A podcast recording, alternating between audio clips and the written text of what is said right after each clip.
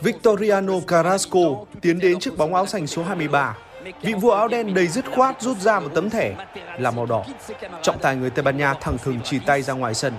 Phút thứ 50 của trận đấu vòng 1-8, Materazzi bị đuổi khỏi sân và 10 người Ý sẽ phải chống chọi với một Australia giàu sức chiến đấu. Thời gian đã vượt quá phút 90, bức tường thiên thanh dù mất đi một mảng vẫn tạm thời đứng vững. Nhưng liệu họ có thể tiếp tục duy trì điều đó trước đội quân của Gus Hiddink nếu phải bước vào 30 phút của hai hiệp phụ? Bởi đây đã là phút bù giờ thứ 5 của trận đấu, trọng tài vẫn chưa cất còi kết thúc thời gian thi đấu chính thức. Cũng như cũng chẳng có tiếng còi nào khi mà Teja Gattuso đang sừng sộ lao vào chuột túi đầu đàn Viduka. Pha bóng vẫn tiếp tục và Totti đã rót một đường truyền dài ra biên trái cho Grosso. Thi đấu thiếu người và đây đã là những phút bù giờ cuối cùng. Nhưng hậu vệ cánh này vẫn tỉnh táo và mạnh mẽ để thực hiện những động tác giả, khiến Bresciano ngã sóng xoài trong nỗ lực truy cản. Grosso đã tiến vào vòng 16m50 và mỗi lúc một tới gần hơn với khung thành của Mark Schwarzer, vượt qua cả Lucas Neal. Không, tưởng như số 3 đã bỏ lại đối phương nhưng anh đã ngã ra. Lần này thì tiếng còi mới thực sự vang lên. Dứt khoát chẳng kém gì cái tay đã hướng thẳng ra ngoài khi chuốt quyền thi đấu Materazzi. Trọng tài chỉ vào chấm phạt đền. Rosso ăn mừng ngay khi còn đang nằm trên sân. Rất nhiều ánh nhìn hoài nghi về việc cầu thủ này đã đóng kịch bởi chân của Lucas Neal chưa hề chạm vào người của Grosso. Nhưng cùi trỏ của trung vệ áo vàng thì có, một động tác rất kín nhưng không thể qua mắt được trọng tài. Totti, người châm ngòi cho pha bóng ấy đang đứng trước cơ hội để kết liễu trận đấu. Rất căng, hoàng tử thần Chrome lại được dịp mút tay, ngọt ngào những hương vị chiến thắng cho xứ mì ống trong một trận đấu loại trực tiếp đầy châm gai. Dortmund ngày 4 tháng 7 năm 2006 thay cho tấm áo vàng đen thường thấy tại Westfalen Stadium hay còn gọi là Signal Iduna Park của hiện tại. Sân đấu này lúc bấy giờ là một màu trắng toát bao trùm lấy vải mạo xanh. Ở đó, đội chủ nhà Đức đón tiếp các vị khách đến từ phía Nam, những người đại diện cho đất nước hình chữ ủng. Cho đến khi kim đồng hồ đã điểm 23 giờ 15 phút theo giờ địa phương, hai số không tròn chỉnh vẫn khiến 65.000 cặp mắt tại đây luôn càng già, Chỉ vì không muốn phải bỏ lỡ những khoảnh khắc nghẹt thở của trận bán kết World Cup 2006.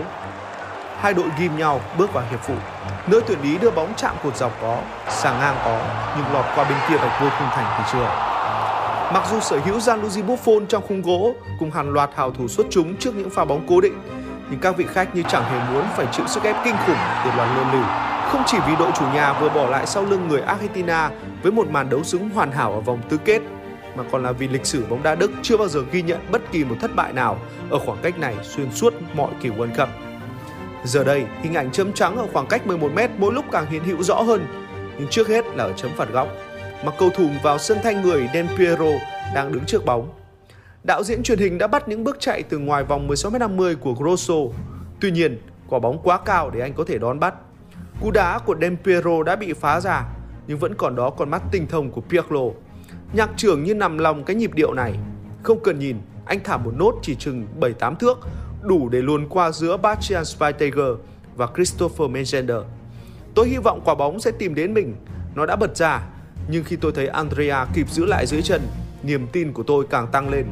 Đôi lúc anh ấy không nhìn bạn, nhưng Pirlo thường tìm thấy khoảnh khắc hoàn hảo để truyền cho bạn. Tôi linh cảm lần này là dành cho mình và quả thật vậy. Dù cũng chẳng nhìn vào khung thành trong khoảnh khắc chớp nhoáng đó, nhưng tôi đã tưởng tượng ra góc sút mà mình muốn đặt quả bóng đến. May mắn thay, tôi đã hình dung nó một cách chính xác. Đó là những hồi tưởng của Grosso, người được Pirlo chọn, được lịch sử bóng đá thế giới chọn. Chỉ cần chạm một nét, anh đã vẽ ra đường vòng cung lượn qua người của hai thủ lĩnh tuyển Đức ở lúc bấy giờ lẫn cả tương lai. Đó là Michael Ballack và Philip Lahm. Dù quả bóng dần xa xuống một cách hoàn hảo mà mọi góc máy đều có thể tôn vinh được vẻ đẹp của nó. Giống như cho thấy sự bất lực của Lơ Man dù thủ thành này đã bay người hết cỡ, để khiến bình luận viên phải thốt lên rằng anh đang đùa tôi đấy à? Đây là cú dứt điểm của một hậu vệ cánh sao? Còn Grosso, cầu thủ này thừa nhận bản thân đang say trong giây phút đó. Số 3 liên tục xua tay và lắc đầu rồi cứ thế điên dại chạy đi. Nhưng anh không phải là người duy nhất mất tự chủ trong thời khắc ấy. Bằng một cách nào đó, găng thủ Buffon bứt tốc nhanh đến nỗi trở thành cầu thủ thứ hai trên sân tiếp cận được người hùng dân tộc. Và cũng chẳng hiểu lý do gì khiến Totti chọn cách ăn mừng bằng việc ném chai nước vào đám đông trên khán đài. Đội trưởng Cannavaro như thể tái hiện lại fan mừng đã trở thành biểu tượng của vua bóng đá Pele sau cú nhảy vọt lên người của Buffon. Còn phù thủy Lippi thì chẳng thể nào kìm được nước mắt, cũng như cậu học trò số 3 đang òa khóc ở trên sân. Nếu can đảm để thú thật, một số người hâm mộ tuyển Ý thậm chí phải thừa nhận rằng họ chẳng biết Grosso trông như thế nào cho đến trước khi giải đấu này khởi tranh. Đó là một trích đoạn trong cuốn Calcio, lịch sử bóng đá Italia do John Futrabut. Grosso bắt đầu sự nghiệp với tư cách là một tiền vệ công, chơi cho Renato Curi trong giải đấu địa phương tại Eccellenza Abruzzo. Nếu biết được điều đó, chắc hẳn vị bình luận viên kia sẽ không phải thảng thốt như ở cú sút của Grosso đã khiến trào lửa Westfalen nguội lạnh trong nước mắt của người Đức. 5 năm trước World Cup 2006, anh vẫn còn thi đấu ở Serie C trong màu áo của Chieti. Cầu thủ này chuyển đến Perugia để tìm cơ hội chinh chiến tại Serie A. Nhưng sau đó lại bị bán đi cho Palermo đang thi đấu tại Serie B.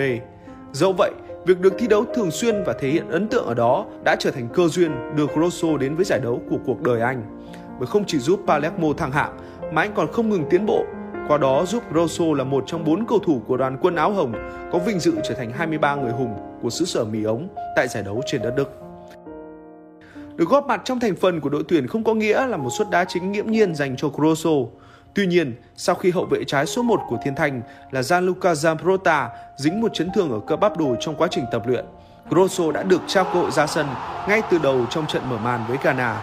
Sau đó, Zambrota đã hồi phục kịp thời cho trận đấu thứ hai với Mỹ và quay trở lại đội hình xuất phát.